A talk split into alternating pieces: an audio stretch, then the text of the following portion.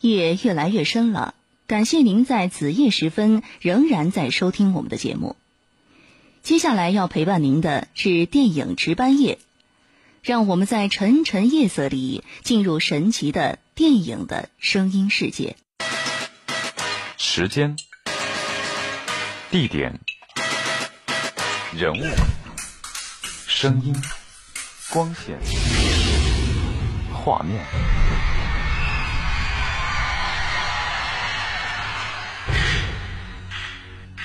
一动一静，声光电。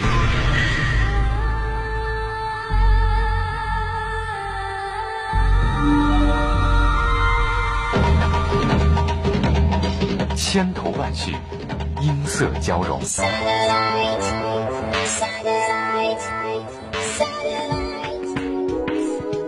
夜间声音杂志，电影值班夜。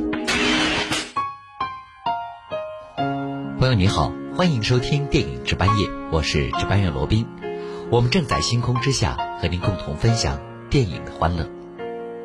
有很多朋友对数字非常的敏感，他们说，在一部电影当中，如果发现了数字，一定是一个非常有趣的现象。我当时就问他为什么这么说呢？他说，有关于数字的电影，大多数都是侦探电影，或者是情节非常惊险的电影。我说，你举一个例子吧。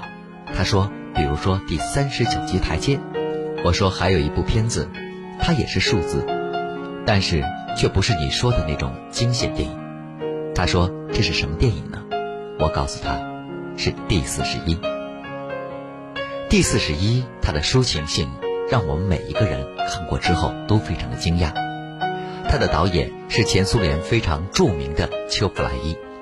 在五六十年代的时候，前苏联曾经进行过新浪潮电影的一个运动，丘克莱伊是著名的代表人物，而第四十一也是他的处女作，同样也是成名作，与他的《士兵之歌》《晴朗的天空》合称为呼吁人性、人道主义、探索新电影语言的丘克莱伊三部曲。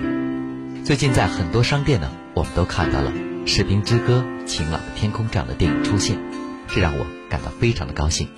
那么至于没有看过的第四十一呢？等一会儿在百年一瞬间当中，就为大家介绍这部影片。而现在，电影值班夜开始的时候，也就是音乐进入的时候。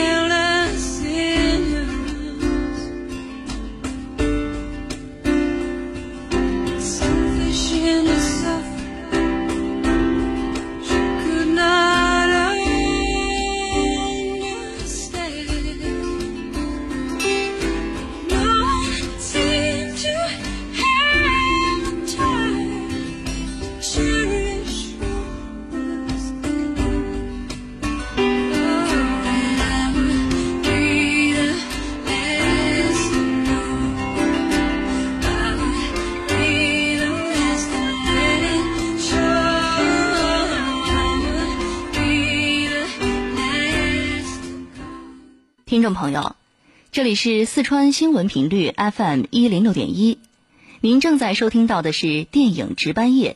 稍后，请您继续锁定收听。祝贺全四川所有装修者，你们赶上了富森美家居新店大开业。七月四日，富森美家居城北家具馆、建材馆两大新馆同时开业，破纪录开业风暴马上登场。五河大都会旗舰综合体恒大曹家巷广场即将荣耀开盘，一环内七十至一百二十五平米滨河精装华宅，首付四点六万起；十三至二百四十平米地铁上盖金铺，首付十万起。贵宾专线八三幺五幺八八八。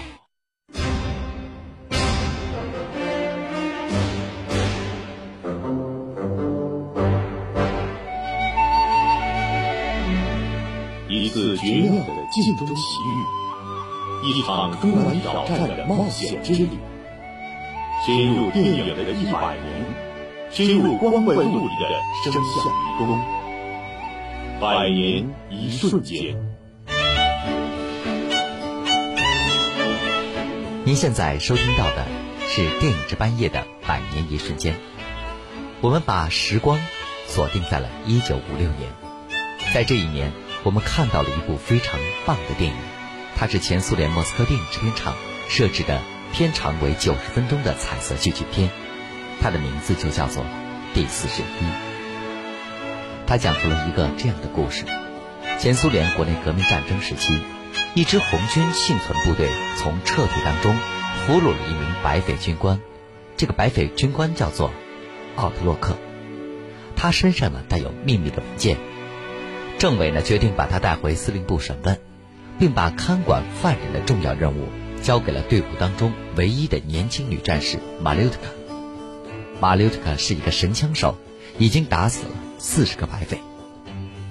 马柳特卡一看到俘虏那湛蓝的眼睛，心中就立刻有一种说不出的慌乱。但他时刻牢记自己的任务，将俘虏的手牢牢地捆住，睡觉的时候也不放松。红军战士在海边发现了一条船，政委让人把船修好，派马柳特卡和两名战士押送白军中尉从海路去司令部。他明确的规定，马柳特卡绝不能让俘虏逃跑，必要的时候宁可打死他，也不能留给敌人。在海上遇到了风暴，两名战士被海浪掀进了大海，小船则被抛到了一个孤岛上，中尉病了。马柳特卡悉心的照料他，中尉在马柳特卡的照顾之下好了起来。他清醒之后非常感激马柳特卡。马柳特卡佩服中尉渊博的知识，迷恋他海水一样的眼睛。中尉称赞马柳特卡能干和感情丰富，说没有他自己就活不成了。两个年轻的男人、女人相爱了，他们互相吻着对方，沉浸在爱情之中。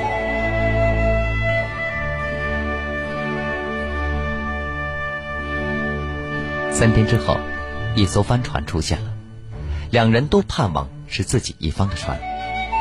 他俩站在海滩上挥舞着手臂。当中尉看清了船上坐着几个白军，就高兴地跳进了水里。马柳特卡本能地记起了自己的职责，他喝令中尉站住，但是中尉却并没有听他的，继续地向海中跑去。马柳特卡瞄准了，犹豫了一下，枪响。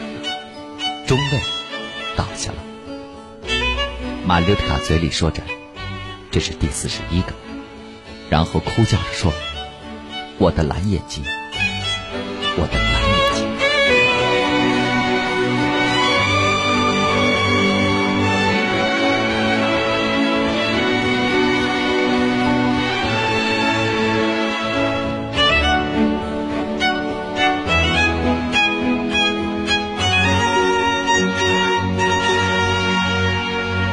第四十一这部影片在前苏联公映的时候引起了争论，一种认为马柳特卡爱上白军中尉有损女战士的形象，因为他不该爱上女人；另外一种人物，他们认为马柳特卡这个人物真实可信，既有红军战士的坚定的阶级立场，又不失一个少女丰富的人情味儿，对美好的东西和爱情的渴望，以及对人的同情。影片令人信服的将人性和阶级意识的尖锐冲突在一个人身上展现了出来。人物内心世界的刻画细腻又丰满，演员形象也独具特色。而这部电影具有独特的浪漫主义色彩，它的摄影、美工还有音乐表演等各种艺术表现手段达到了极大的和谐统一，堪称精品之作，被世界影评界公认为前苏联新浪潮电影开始的一个代表作。我的蓝眼睛，我的蓝眼睛，是的，这是马柳特卡在影片最后说出的话，但是。他的整个情节却让我们感受到了难以名状的一种震撼。这些女孩子们，她们的纯情表现在对自己人性的一种刻骨铭心的认识上，这让我不得不佩服前苏联的那些电影工作者，对于人性的把握是如此的准确。其实，在世界的影坛上，有很多出色的女性电影工作者，她们也能够有这样的把握。这些女电影工作者们，她们把自己的一腔柔情和非常重要的情感，都展现给大家看。从今天开始，电影值班夜将有一个新的专题出现，而这个专题就是我们刚才说到的那些女性电影工作者，我们管它叫做“电影家人”。而在今天，将有一个重要人物出现，她也是我们电影家人出现的第一级人物，那就是。张艾嘉，只有在玄色的天空才会飘摇。如果相识是一种缘分，那么分手是不是也是一早注定的？只有在玲珑的云朵上才会飞翔。对于爱情，似乎永远都找不到一个很清楚的定义。掷地有声的，并非心动声响。无论你们遇到什么样的困难、挫折或者是风浪的时候，不要轻易放弃你们的学业。还记得年少时。的梦吗？像朵永远不凋零的花，陪我经过那风吹雨打，看世事无常。随风而逝的，也并非花样年华。你们大家那么严肃，我好紧张啊！不如这样子啊，我们我们一起来唱一首歌好不好？电影《佳人》如约而至。流金岁月中，今天走来，张艾嘉。走吧，走吧，人总要学着自己长大。走吧，走吧，人生难免经历苦痛挣扎。张艾嘉作为一个电影工作者，最初给大家留下印象的是他出演的各种类型的琼瑶影片。在里面，他也扮演着纯情少女的角色，而在那个时候，风头比他更近的是林青霞或者是林凤娇。张艾嘉作为一个带有知识分子气质的女演员，在那里面并不显眼。而在后来，他来到了香港，和很多香港演员进行了合作，他们出色的表现让一部一部的影片焕发出光彩来。比如说，由林青霞、张艾嘉。和徐克合作的《刀马旦》就是其中一例，而张艾嘉也和周润发、黄坤玄一起合作了杜琪峰拍摄的另外一部经典之作，那就是《阿郎的故事》。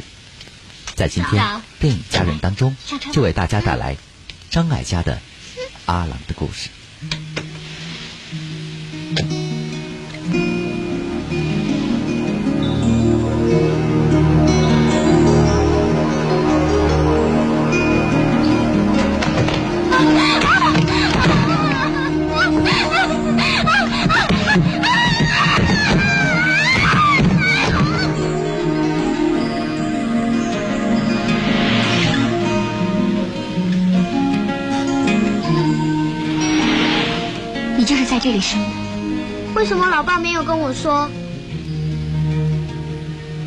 知道。哦。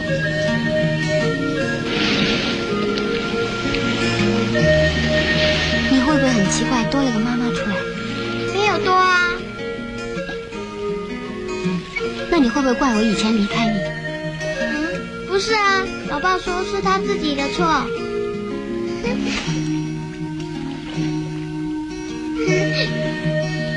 你知道吗？大人也会做错事的。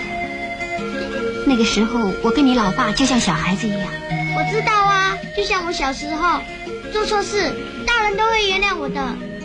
这部电影讲述的是这样一个故事：周润发扮演的阿郎，年轻的时候是一个出色的赛车手；张艾嘉扮演的波波也是一个美丽的少女，她深深的爱着阿郎，并且他们有了爱的结晶波仔。有一天，阿郎因为参加非法赛车被捕入狱，波波对此心灰意冷，独自去美国发展了。出狱之后的阿郎在孤儿院里找到了波仔，靠做工地的司机和波仔相依为命。十年过去了，在美国某个时装公司工作的波波回香港做童装的宣传。工作当中呢，他巧遇了波仔和阿郎父子。爱子心切的他，希望能从阿郎手中要回波仔的抚养权。聚散离合，爱恨情仇，阿郎、波波还有波仔，将如何的面对？全世界的父母都一个毛病，怎么看都是自己的儿子好。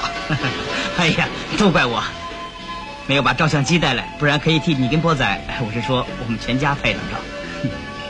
阿郎，拍完这个广告，我就回美国了。这么快啊？你可以留下来的，香港很容易找工作。你不明白，不是你要我留下我就留下，你要我走我就走。啊，我不是这个意思。嗯，你也很清楚，自从你回来之后，波仔不知道多开心。你突然又走了，我不知道怎么对他说才好。我没有要离开波仔，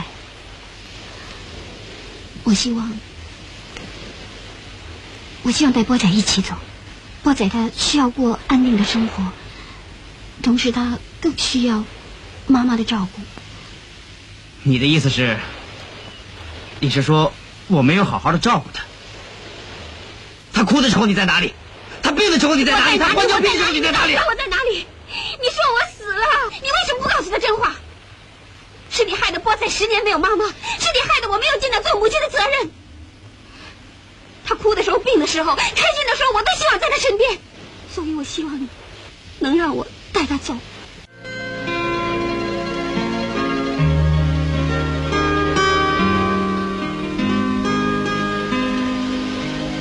你还是那么恨我？我不是恨你，我没有办法恨你，不过我也不会再爱你。你以为只有你失去波仔就什么都没有？十年前我生了波仔之后，医生说过我不能再生，我求求你答应我。这里是电影值班夜，我是值班员罗宾。大师在电影中，让我们继续费里尼单元。听众朋友，这里是四川新闻频率 FM 一零六点一，您正在收听到的是电影值班夜。稍后，请您继续锁定收听。五河大都会旗舰综合体恒大曹家巷广场即将荣耀开盘，一环内七十至一百二十五平米滨河精装华宅，首付四点六万起；十三至二百四十平米地铁上盖金铺，首付十万起。贵宾专线八三幺五幺八八八。每天疲于奔命，却只是原地踏步，这样的工作有价值吗？猎聘网猎头推荐好工作，更多机会，更好发展，实现你的价值。上猎聘，你就是精英。猎聘网。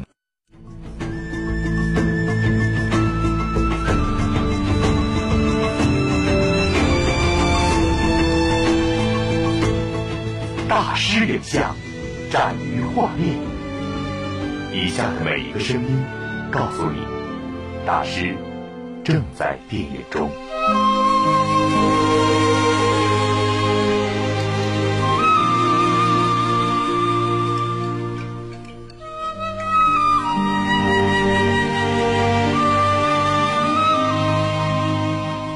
在《城市女郎》当中，费里尼导演把他对女性的感情困扰表现得淋漓尽致。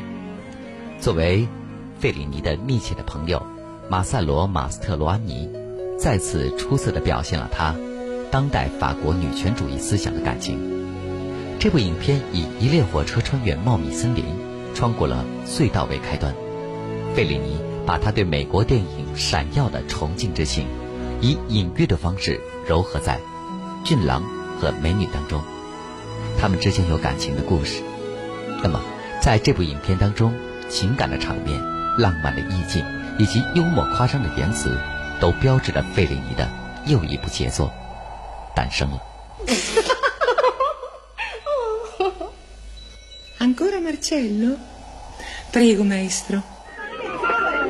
Parli più forte! Je ne comprends rien! Cosa stai dicendo? Sto parlando con lui! Non rispondere più a nessuno, signorina, per favore, per favore, s'il vous plaît! Queste clandestine che arrivano qui a qualsiasi ora del giorno e della notte! Perché non venivo? Io che vuoi stare con me? Dai, qui sta. Cosa guardi tu? 大师在电影中， 今天费里尼在这里要出现的是最后一次，因为在下一次的大师在电影中将出现的大师叫做 Jean-Luc d a r 他是一位出色的导演，是法国新浪潮电影运动的代表。那么，期待着再一次的电影值班夜吧，我们有更多的内容带给大家。星光之下，电影值班夜要祝朋友们晚安了。那么您的明天是什么呢？是不是盒子里的一块巧克力糖呢？它既充满甜蜜，又充满了想象。好了，祝您晚安。总会回答，心里有好多的梦想，未来正要开始闪闪发亮。就算天再高，那又怎样？踮起脚尖，就更靠近阳光。许下我第一千零一个愿望，有一天幸福总会听我的话。不怕要多少时间，多少代价，青春是我的筹码。我只有这一千零一个愿望，有一天幸福总会在我手上。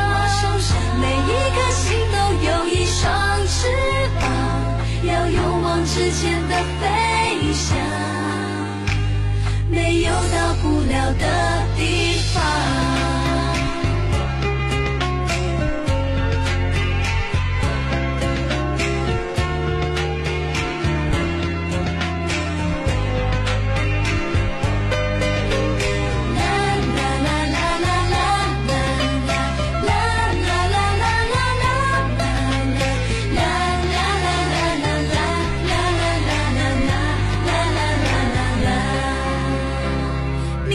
就像是盒子里的巧克力糖，什么滋味？充满想象。失望是偶尔拨不通的电话号码，多试几次总会回答。心里有好多的梦想，未来正要开始闪闪发亮。就算天再高，那又怎样？踮起脚尖，就更靠近阳光。许下我第一千零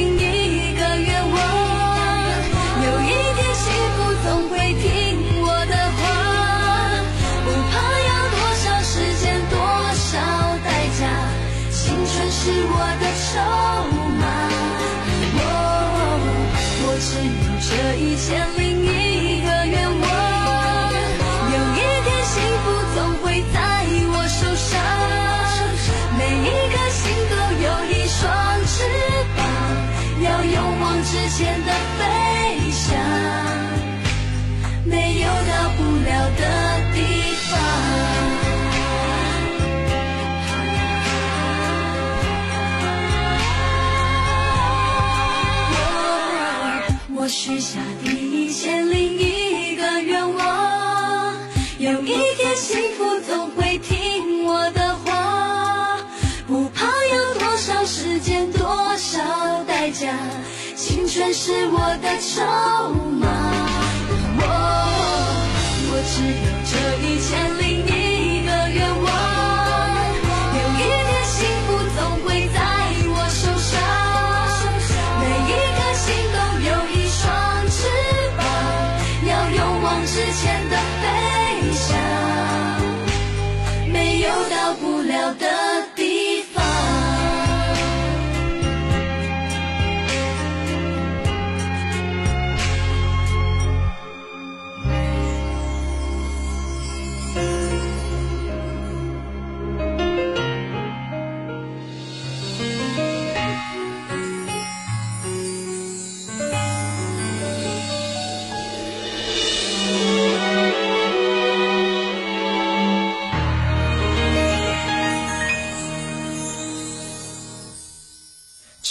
要分了以后还记得亲吻过的承诺，你的永久已不属于我。默默低头，那是我很多话哽在喉咙。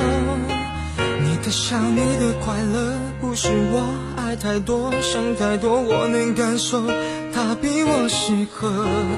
爱放了手，我伪装冷漠，比你先说。原谅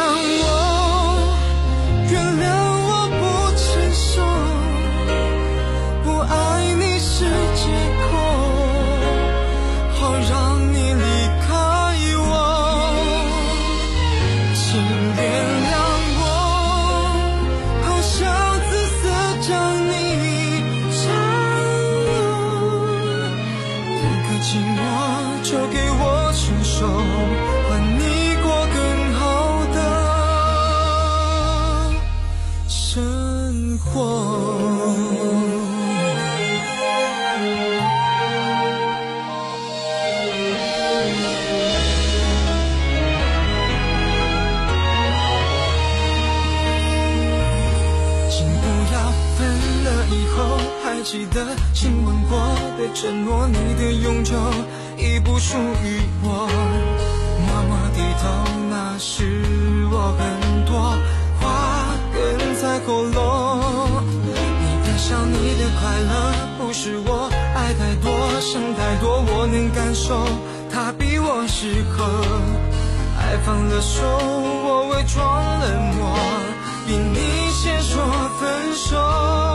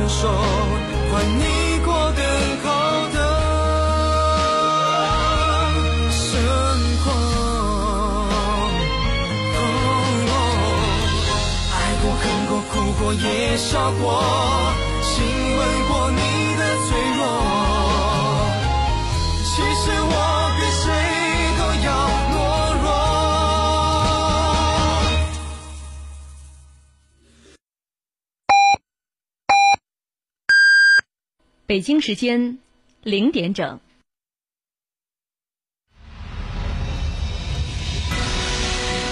每时每刻新新闻。四川新闻频率 FM 一零六点一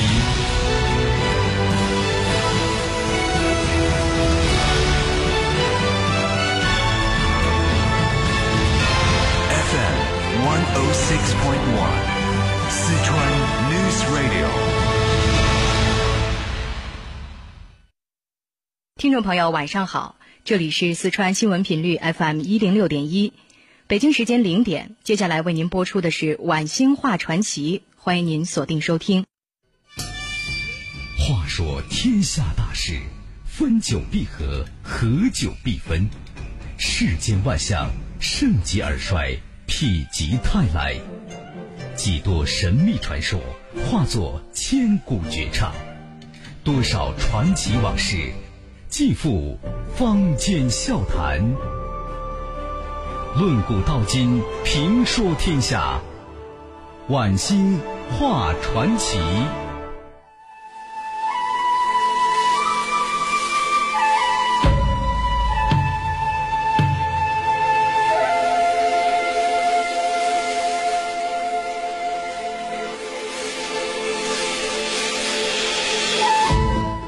晚星话传奇，精彩尽在其中。这里是晚星话传奇节目，我是晚星。传奇呢，我们说一个人物，谁啊？您听我的提示啊。这个女人呢，出身贫寒，一生下来就让父母给遗弃了。好在她命大，三天没有死。父母去收尸的时候还活着，就决定啊把她抚养长大。后来她长成为倾国倾城的美女，并且做了皇后。这位皇后啊是身轻如燕，美貌绝伦，但是又心如蛇蝎。您猜出来是谁来了吗？还没有啊？你在听这首诗啊？落魄江湖在酒行，楚腰纤细掌中轻。十年一觉扬州梦，赢得青楼薄幸名。他轻盈的能在手掌心里跳舞，这身条啊，没错，她就是大名鼎鼎的赵飞燕，飞燕娘娘。今晚的传奇呢，我们就说一说这位身轻如燕、命薄如纸的赵飞燕。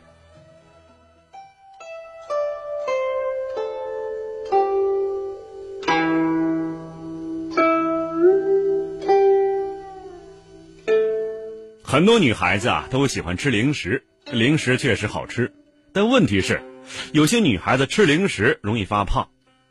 这些容易发胖的女孩啊，在零食和苗条身材之间，绝大部分都坚决的选择苗条身材。这倒没有什么呀，为了美丽不吃零食算什么呢？关键是啊，很多女孩喝水都长肉，而有些女孩呢，却可以大吃大喝也没见她胖。这让那些比较富态的女孩子纷纷抱怨上天的不公平啊！这些女生呢，一边减肥一边在抱怨着体质，但是，如果让他们知道这个历史上有个瘦的可以站在人的手掌上跳舞的女人，估计啊，他们的眼珠子都得掉下来。这个人就是汉朝的赵飞燕。其实中国呀，自古以来就以身体苗条为美。不过唐朝可能有点这不太一样啊。春秋时期的这个楚灵王就特别喜欢腰细的女孩子，于是楚王好细腰，宫中多饿死。这宫女们不吃饭，饿死。这汉朝呢是一个崇尚身体苗条的朝代，赵飞燕就是其中的佼佼者。赵飞燕出生的时候呢，有一点神奇，她父母生下她之后就把赵飞燕扔了。为什么要扔呢？不太清楚，不过很可能是因为家贫养不起。那时候啊，重男轻女，为了让家人活下去，就只好牺牲赵飞燕。但是啊，赵飞燕的生命能力是十分顽强的，过了三天，哎，居然没死。他父母啊，大概是去给他收尸吧，却发现这个女孩还活着，不禁是十分奇怪啊。于是决定把她养大。这一年呢，是公元前四十五年。赵飞燕死的时候呢，是公元前一年，只差一年呢就跨世纪了。有人可能会问了，从公元前一年到公元一年，这差两年呢？你看一减负一不是二吗？其实您算错了，因为啊没有公元零年，所以还是一年。赵飞燕长大以后，父母把她送到了杨娥公主家，和她一起去的还有她妹妹赵合德。虽然去杨娥公主家是当女婢，但是啊，这是赵飞燕能够登上历史舞台的关键点。在杨娥公主家，赵飞燕开始学习舞蹈，这成了她后来傲视后宫的重要条件之一。这时候的汉朝皇帝是谁啊？刘骜。刘骜可以说呀，不算什么好皇帝，在他在位期间没干过什么好事儿，就算呢，也没有什么太大影响。他最想做的事儿其实就是游玩，最想要的就是美女。而且呢，在他的统治时期，汉朝的外戚势力十分强大，这是导致西汉灭亡的重要原因呐。后来的东汉也没有解决这个问题。在这个时候，专权的外戚中最有名的就是后来篡夺西汉皇位的王莽。那么当然呢，当时的王莽还是一个谦谦君子，谁对他呀都是敬仰无比的。赵飞燕和刘骜相遇的情景，和汉武帝和卫子夫相遇的情景是一模一样。当时刘敖啊，经常跑到外头去游玩，皇宫你就算再大，逛了十几年、二十几年，能不烦吗？有这样的皇帝，肯定就有坚硬的臣子。富平侯张放就是当时刘敖心目之中的忠臣呢。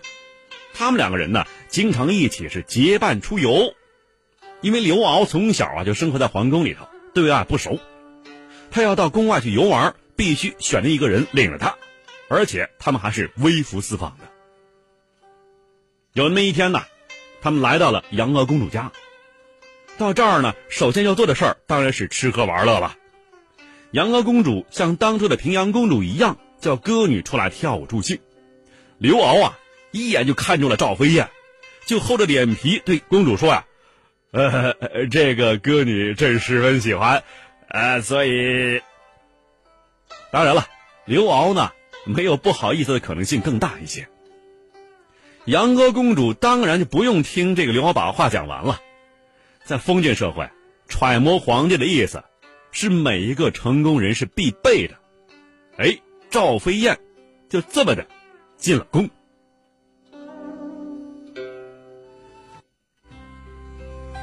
看古今中外，说喜怒哀乐，讲悲欢离合，道世间百态。晚星画传奇。赵飞燕进宫以后啊，让刘骜是十分满意。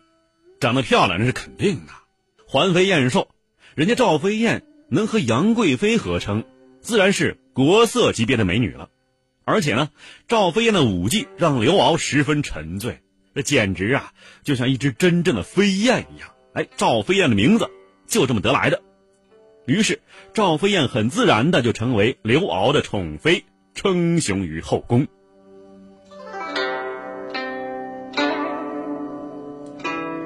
不过呀，赵飞燕在后宫并不是没有对手的，比如说班婕妤。在赵飞燕进宫之前，班婕妤是十分得宠的。班婕妤啊，得宠的原因，除了她的美貌之外，还因为她是个才女，人称。班才女，刘骜当时啊很黏班婕妤，整天和她在一起。有一次，刘骜和班婕妤啊一起出行，刘骜实在舍不得和她分开，就让她呀和自己同坐一辆车子。按说呀，这种要求对于妃子来说那是天大的荣耀，但是班婕妤却拒绝了，为什么呢？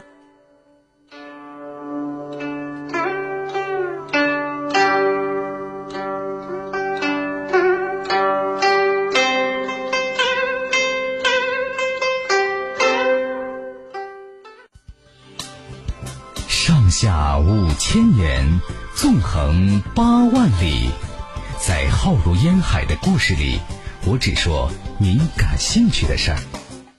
晚星画传奇，班婕妤对刘骜说呀：“我听说，贤明的君主身边都是一些贤明臣子，只有像商纣王那样的暴君身边才有奸佞的妃子。”这话讲到这儿啊，这刘骜真的有点不好意思，只好就此作罢。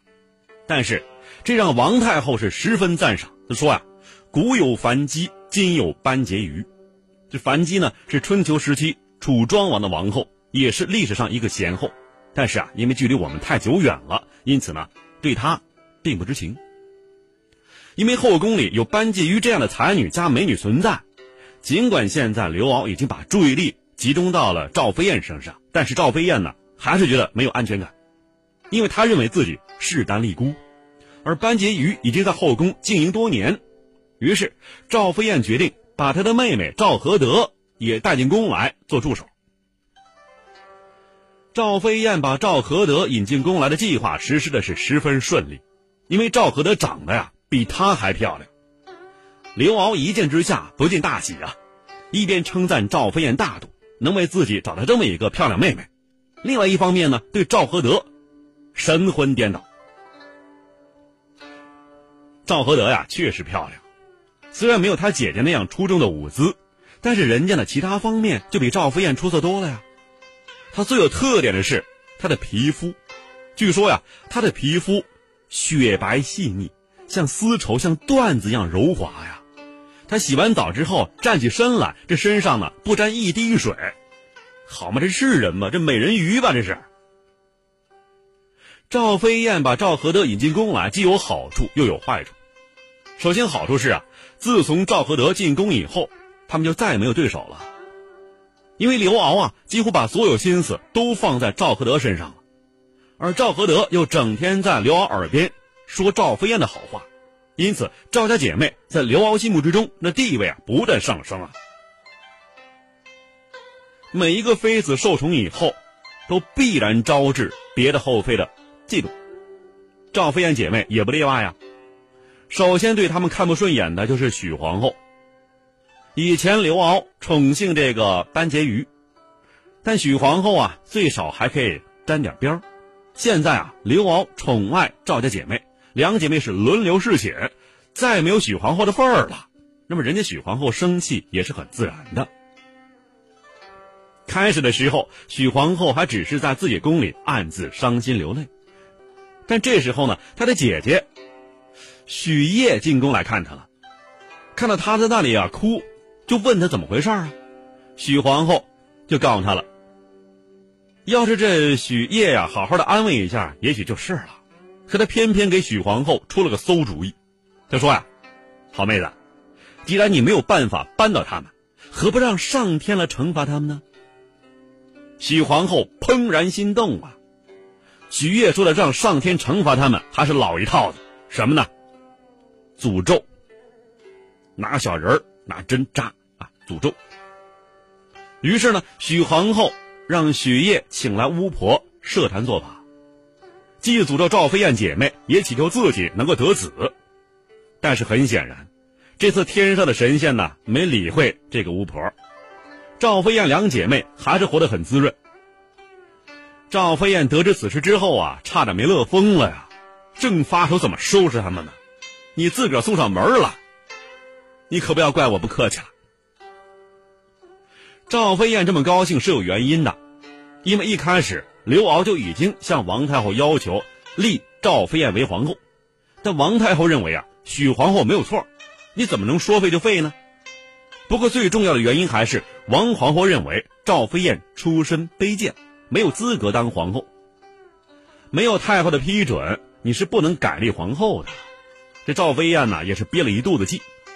现在许皇后自己搞了这么个东东出来，就真的是神仙也救不了她了，因为无论是汉朝哪个皇帝，最怕的就是这些诅咒啊、巫婆啊什么的。许皇后立即被废，对此王太后并没有什么异议。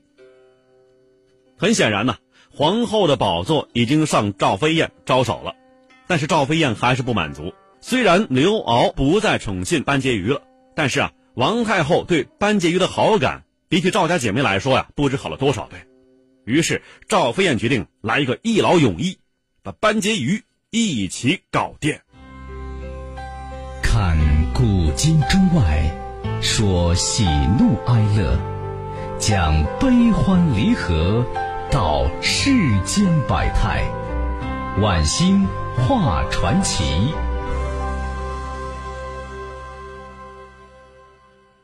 于是啊。班婕妤和这次诅咒事件拉上关系了，因为对赵飞燕来说，要搞点栽赃嫁祸的事情很简单呐。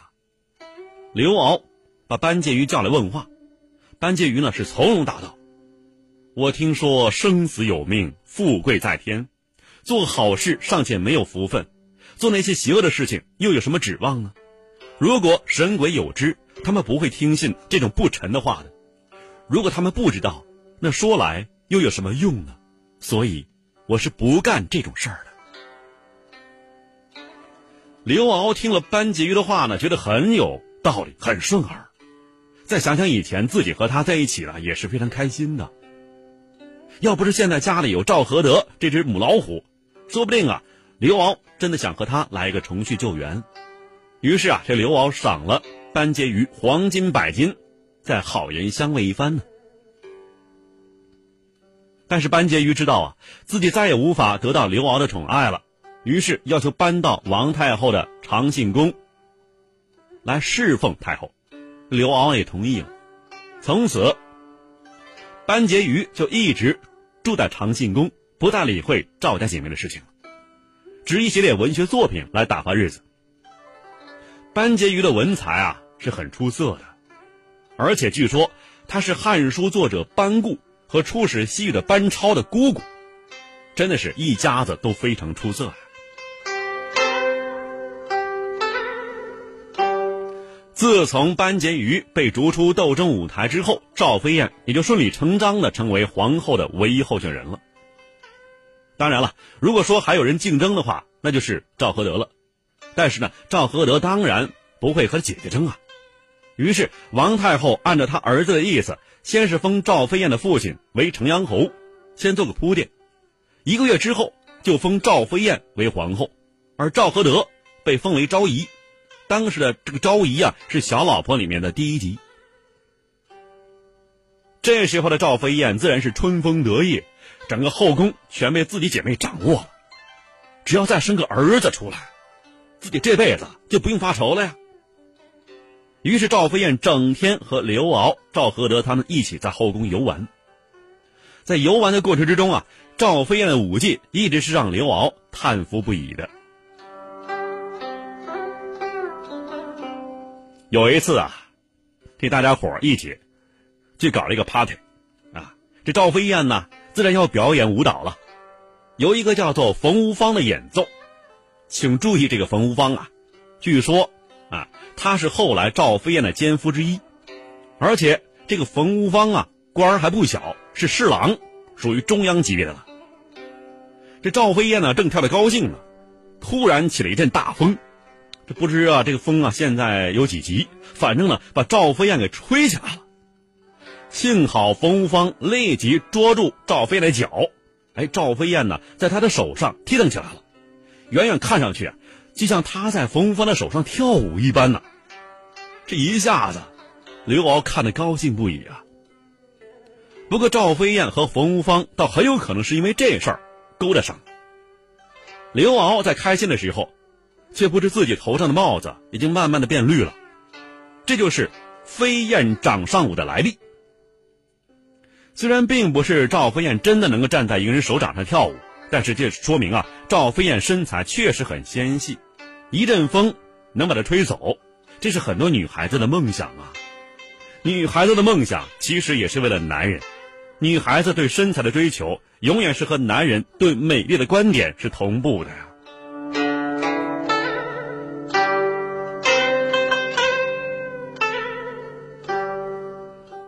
但是在赵飞燕对自己的生活高兴之余，不妙的事儿出现了。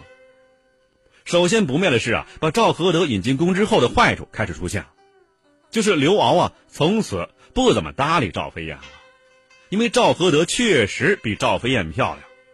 刘骜除了一时兴起回来找赵飞燕之外，其他时间都放在了赵合德那里了。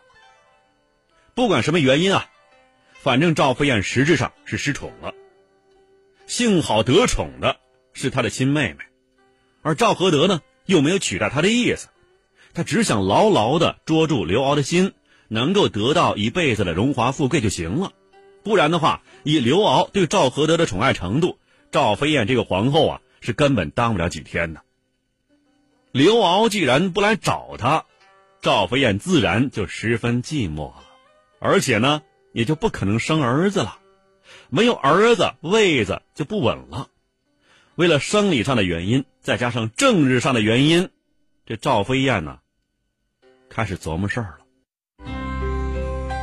看古今中外，说喜怒哀乐，讲悲欢离合，道世间百态，晚星画传奇。